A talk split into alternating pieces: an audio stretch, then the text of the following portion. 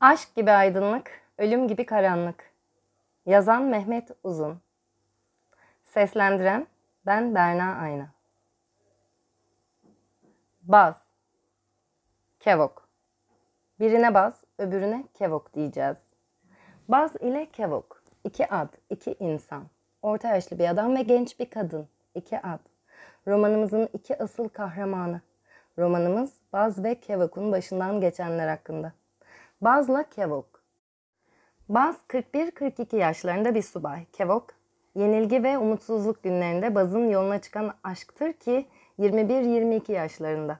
Baz'la Kevok. İlginç bir ilişki. Belki de aşk. Ki zorunluluktan meydana gelmiş. Zorunlu. Zorunlulukla yaşamış ve zorunlulukla ölüyor. Baz'la Kevok iki yolcu. Yolunu kaybetmiş iki insan, iki tutsak, iki kurban. Baz'la Kevok ölecekler. Ölümle, ölümleriyle başlayacağız maceralarını anlatmaya. Öldürülecekler. Şimdi ölüm yoluna girmiş haldeler. Baz biliyor bunu. Tecrübelerinden biliyor ki ölüme doğru gitmekte. Kevok bilmiyor daha. Kevok başka birçok şey gibi bunu da bilmiyor. Başka birçok şey gibi bunu da bilmek istemiyor. Birkaç küçük bölgeden oluşan büyük bir ülkedeyiz. Bir tarafı mavi yeşil, bir denizle kaplı. Bir tarafı kayalar, başı gökte dağlarla, bir tarafı ise ucu bucağı olmayan kızgın çöllerle. Her an dört mevsimin yaşanabildiği bir ülkedeyiz. Şimdi romanımızın başında ülkenin büyük başkentinde Baz ve Kavuk'la birlikte siyah bir minibüsteyiz. Gidiyoruz. Minibüsün her tarafı kapalı. Yalnız sağda ve solda iki tane küçük pencere var. Pencereler kalın demir parmaklıklarla örülmüş. Baz ve Kevok dışında minibüste 7 kişi daha var. Şoför ve yanındaki iki kişiyle Baz ve Kevok'un her iki yanında ikişer ikişer oturmuş dört kişi. Üstlerinde sivil elbiseler olan bu kişilerden üçü bıyıklı. Bu yedi kişi Baz'ı ve Kevok'u ölüme doğru götürüyorlar. Kevok, boynu bükük bir kuş, boynu bükük bir kız, yorgun ve hasta, sessizce önüne bakıyor. Gözleri çukura kaçmış, boynu bükülmüş, yüzü sararmış. Bir beliği omuzlarından aşağıya sarkmış. Uzun siyah belikleri karanlık gecede akan iki yıldızın bıraktığı izler gibi. Kevok sessiz. Sessiz hep, kara toprak gibi. Parıldayan ay ve yıldızlar gibi. Soğuk mezar gibi. Mezar taşları gibi sessiz. Baz ve Kevok bir hafta önce ülkenin deniz tarafında yakalandılar. Bir haftadır gözlerine uyku girmedi. Baz'ın başı ağrıyor. Korkunç bir acı esir almış onu. Kafası tokmaklarla dövülmüş gibi sızlıyor acıdan. Baz tutsak. Ama tutsak düşmesi değil, migren ağrısı yıkmış onu. Yakalanmaları da şu migren ağrısından değil miydi sanki? Tam bir hafta önce yakalandılar. Deniz kenarındaki küçük bir balıkçı köyünde yakalandılar. Oradan da karanlık bir gecede elleri bağlı halde bir askeri ciple başkente her şeyin merkezine getirildiler. Tam bir haftayı birbirlerinden ayrı iki karanlık hücrede bir cevap, bir belirti umuduyla geçirdiler. Ama bir haftalık belirsizlikle dolu bekleyiş ve tutsaklık bitti. Yola koyuldular, son yola. Böyle olacağını kim bilebilirdi? Dolambaçlı yollarının böyle bir sona çıkacağını kim bilebilirdi? Kevok, Kevok. Bazın seslenmesi. Yumuşak, melül, yorgun, kırgın. Alçak, zayıf bir sesle. Kevok başını kaldırıp baza bakıyor. Yavaşça, yumuşacık. Kevok'um. Kevok kurumuş dudaklarını kımıldatıyor yavaşça. Yağmur bekleyen kıraç bir toprak gibi, su isteyen toprak gibi. Kevok her şeye rağmen gülmek istiyor sevgiyle. Sıcacık gülmek, sevgi dolu bir gülümseme göstermek istiyor. Baz ona bakıyor. Sonsuz derecede yumuşak, sonsuz derecede sıcak, sonsuz derecede çaresiz. Kevok'un gözlerine, göz bebeklerine, gözlerinin derinliklerine bakıyor. Bakmasından da belli ki Kevok'u gözleriyle alıp yüreğinin derinliklerine indirmek istiyor. Sevgiyle, sıcacık gülmek, sevgi dolu bir gülümseme göstermek istiyor. Baz ona bakıyor. Sonsuz derecede yumuşak, sonsuz derecede sıcak, sonsuz derecede çaresiz. Kevok'un gözlerine, göz bebeklerine, gözlerinin derinliklerine bakıyor. Bakmasından da belli ki Kevok'u gözleriyle alıp yüreğinin derinliklerine indirmek istiyor. Baz'ın hayatında hiç bu kadar içli, hiç bu kadar derin ve hiç bu kadar ince duygular olmadı. İçi hiç böyle dalgalanmadı. Hiç böyle bir şey yaşamadı. Hiç bu kadar güçlü dalgalara tutsak düşmedi ve onlar karşısında bu kadar çaresiz kalmadı. Kevok, bunun nedeni Kevok.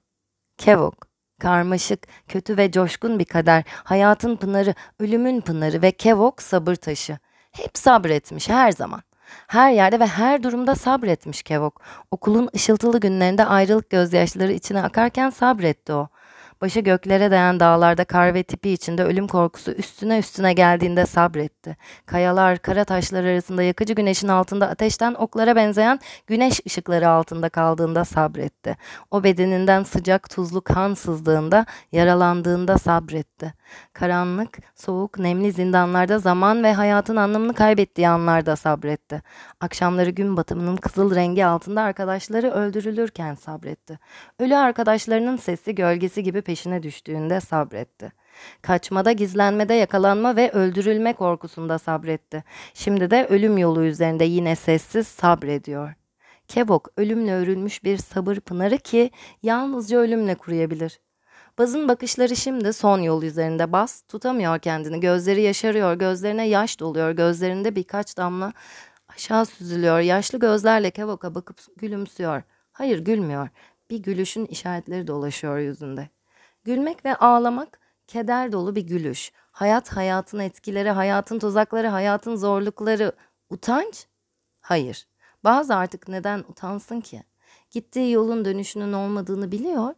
Yol ölüme doğru, ölümün derin vadisine doğru. Hayatın, yaşamının bütün ilişkileri arkasında kaldı. Okulun o şatafatlı günleri, hayatın o mutlu mesut demleri, sevgi dolu o geceler, çıplak bedenlere yaklaşmanın o coşkusu, heyecanı, ölüm ve öldürmenin şehveti, kin ve nefret dalgaları, o hırs, o öfke, o sonsuz düşmanlık, o bitmek bilmeyen geceler, o kanlı gecelerin karanlık hayatı, o insanca ağlamalar, çığlıklar, ölüme giden o sayısız korkulu gözler, mermilerle eleğe dönüp yerlerde tepinen bedenler, o yakma yıkma arzusu, o yapma ve birleştirme arzusu, korumanın o kutsal sorumluluğu, o yangın, o yakıcı duygular artık bütün bunlar iki kimsesiz, çaresiz hayatın ince, belli, belirsiz izleri sadece. Evet, onlar sadece arkasız ve zavallı iki ömürdeki solgun anılara dönüştüler. Artık her şey geride kaldı. Neden utanç olsun ki? Bas kıpırdayamıyor. Ne kımıldayabilir, ne gözyaşlarını silebilir, ne de elini uzatıp Kevok'un bileklerini arkaya atabilir. Bazın her iki eli arkadan bağlanmış. Aynı şekilde Kevok'unkilerde. Eller minibüsün demir oturaklarının ayaklarına kelepçelenmiş. İkisi karşı karşıya oturtulmuş. Elleri bağlı halde birbirlerine bakıyorlar. Sevgili bakışları, yaralı bakışlarıyla. Ama Kevok çok yorgun, canı yanıyor. Günlerce süren uykusuzluk, sersemlik bitkin düşürmüş onu. Bileklerindeki kelepçeler de canını yakıyor. Yol alan minibüs de canını yakıyor. Bazın içine düştüğü durum da canını yakıyor. Bu durumun nedeni Kevok. Kevok böyle düşünüyor. Eğer Kevok olmasaydı, eğer Kevok yük olmasaydı, eğer Kevok için düzenlenen sahte belgeleri beklemeselerdi ve Baz Kevok için bir sahte pasaport bulabilseydi yakalanmayabilirlerdi. Baz'ın başına bütün bu iğrenç şeyler gelmemiş olacaktı. Ve başı. Kevok'un gözleri aşağı iniyor yine. Minibüs yol alıyor. Hızlı değil, ağır ağır. Cenaze arabası gibi yavaş. Bas seslerden büyük şehirden, ülkenin başkentlerinden geçtiklerini anlıyor. Hayır geçmiyorlar, şehirden yavaş yavaş çıkıyorlar. Otomobil sesleri, araç sesleri duyuluyor. Bir kamyon sesi, bir şoför bağırıyor. Başka bir şoför, taksi şoförü müşterisine sesleniyor. Bir pazarcı kalabalığa meyvelerinin ucuz olduğunu duyuruyor bağırarak. Biri ucuz ipek kravat satıyor. Bir otomobil duruyor ansızın. İnce bir fren sesi duyuluyor. Yürüyen insanların ayak sesleri geliyor. Radyolardan, hoparlörlerden askeri marş sesleri yükseliyor. Büyük şehrin türlü sesleri duyuluyor. Sesler arasında sessizce geçiyorlar. Gidiyorlar. Kadim şehrin gündelik sesleri içinden ölümün sessizliğine doğru gidiyorlar. Bas şimdi bağırsa mı diye düşünüyor. Bir faydası olur mu? Sesini kim duyacak? Sesi duyulsa bile kim yardım edebilir onlara? Kendi macerasından, eski tecrübelerinden biliyor ki kimse artık hiç kimse gelip yardım edemez onlara. Bir yandan boyuna rüzgarlı, fırtınalı, bir yandan boyuna günlük güneşlik olan bu kocaman ülkede onları kimse kurtaramaz artık. Yakalanmayacaklardı. Şimdi böyle yakalandıktan sonra kimse onlara yardım edemez. Fermanları yazılmış bir kere artık bir çaresi yok. Ama Kevok, bari Kevok kurtulsaydı. Nasıl? Bir yol bulmak lazım, bir çare lazım. Ama nasıl? Akşam öğünü dışarıda şehrin batısında şehri boylu boyunca geçen ırmağın üstünden güneş batıyor. Akşam güneşinin ışıkları minibüsün demir parmaklıklarından içeriye ulaşıyor. Bir avuç ışık Kevok'un saçları, alnı ve yüzünde şalkıyor. Kevok'un yüzü ışıl ışıl, melek gibi. Baz ise sessiz, düşünceli. Sıcak güneşin batışına rağmen sıcak. Araba, arabanın içi sıcak. Kevok terliyor, koltuk altları, kasıkları, boynu terliyor, teri akıyor. Elbisesi üstüne yapışmış, alnından birkaç ter damlası süzülüyor. Şehir, başkent, tarih ve kadim şehir. Altın Irmağın şehri, Baz'ın, Baz'ın çocukluğunun şehri. Baz bu şehirde büyüdü, okudu, evlendi. Bu şehirde koşturdu topun arkasından. Kahramanlık hikayeleri dinledi. Kavga ve hırgürlerde kafası birkaç yerden kırıldı. Irmağın kıyısında dolaştı, piyasa yaptı ve ondan biraz uzun olan bir kızın dudaklarının tadını, sıcaklığını hissedip ilk kez burada şehvetin ateşiyle sarsıldı bedeni. Geleceğin büyük hayallerini bu şehirde, ırmak kıyısındaki lokantalarda, meyhanelerde ördü.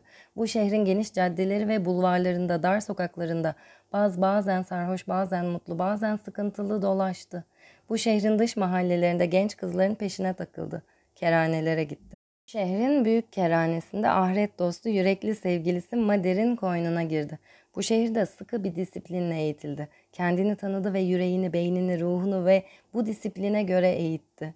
Bu şehirde her sabahın köründe, her gece yarısında askeri marşlar söyledi yüksek sesle ve Allah'a, ülkeye, devlete, millete, orduya ve devlet başkanına şükredip durdu.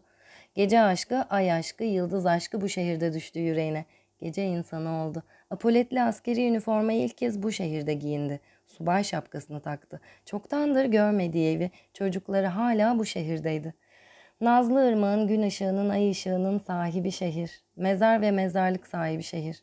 Bu şehir bazın kaderi oldu. Evet, kaderinin rengi oldu. Mutluluğu, sıkıntısı, dert ve kederi. Uzun yıllar boyunca bu şehir karda, kışta, rüzgarda, fırtınada, sıcakta adım adım yarattı onu. Bazı haz yaptı. Bazı avcı bir şahin yaptı. Şimdi ölüm yolunda onu baz yapan şehir gidişine tanıklık ediyor sessizce. Bu şehirdeki o uzun geçmişi bazın beyin ve yüreğinde hafif, içli ve incecik duygulara dönüşüyor. Ömrü bir yan kadarcık olan bir duyguya. Kevok, Kevok'la bu şehrin ilişkisi. Kevok da gençliğinin 5 yılını okul yıllarını bu karmaşık ve ilginç şehirde geçirdi. Sonradan kaybolan sevgilisiyle bu şehirde karşılaştı. Müthiş bir coşku, bir haz sardı bedenini burada. İlk kez bu şehirde ruhunu, canını, bedenini açtı. Sevginin ve sevmenin soluğuna. Seven eller, parmaklar ilk kez bu şehirde dolaştı teninin üzerinde. Bu şehirde kendini tanıdı. Köklerine döndü. İlk kez bu şehirde sonsuz bir korku düştü yüreğine. O koca kalabalık içinde yalnızlığını hissetti ilk kez.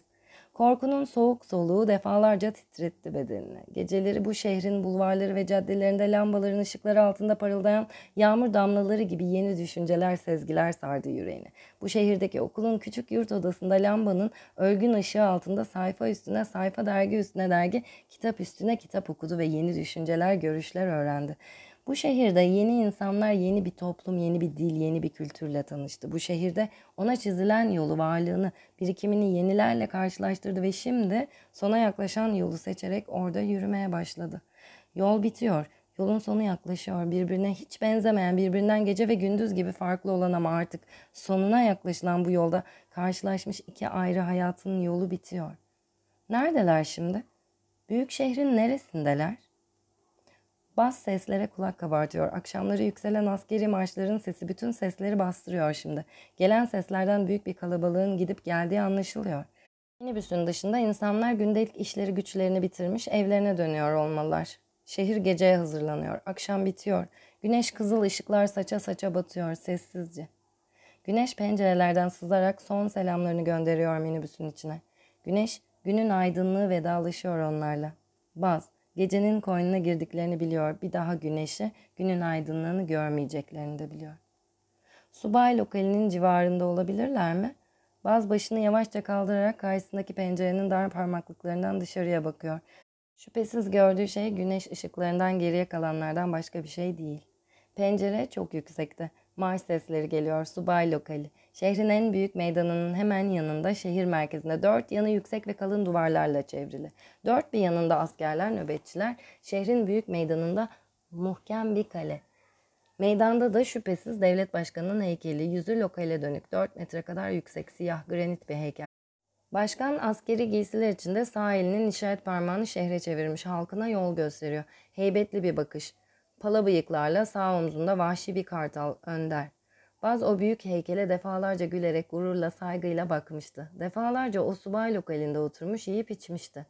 Burada defalarca subay arkadaşlarıyla görüşmüş. Silahlar, hayat, ölüm, aşk ve kadınlar hakkında sohbet etmişti.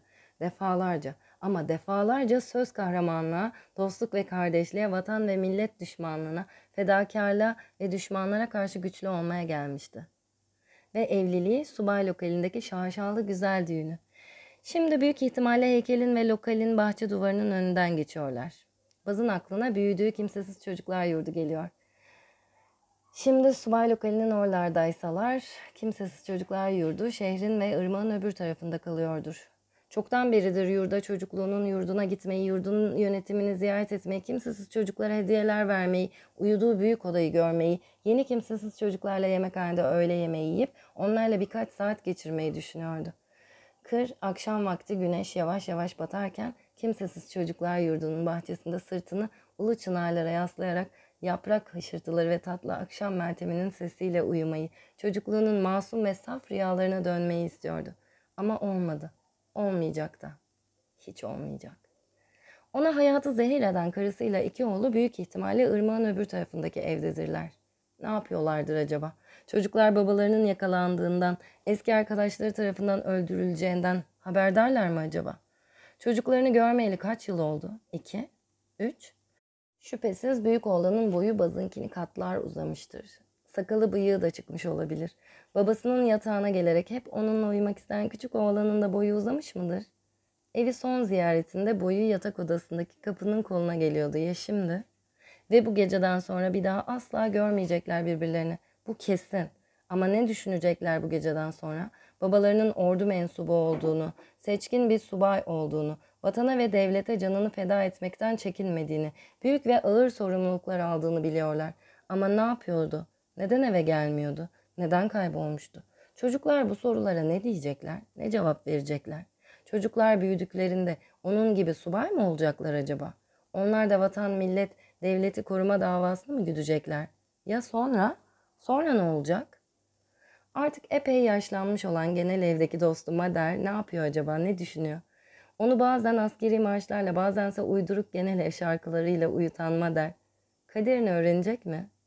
Ya halen bile kanı gibi, yüreğinin sesi gibi damarlarında, ruhunda, beyninde akan ve yankılanan askeri marşlar. Bu marşlarla büyüdü Bas.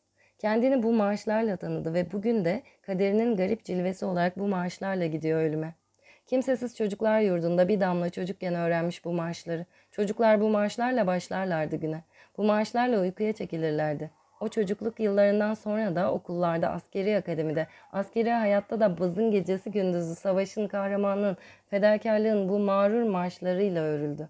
Bazın bütün hayatı bir tarafı sonsuz denizlere, bir tarafı başı gökte dağlara yaslanan ülkeye şükranla askeri marşlarla geçti. Kırmızı, beyaz ve yeşil renklerden oluşan ve ülkenin her tarafında sınırlarda, askeri binaların çatılarında ve yüksek binalarda dalgalanan bayrağın karşısında durur, yüksek ve gür bir sesle marşlar okurdu, inançla, kuvvetle ve coşkuyla.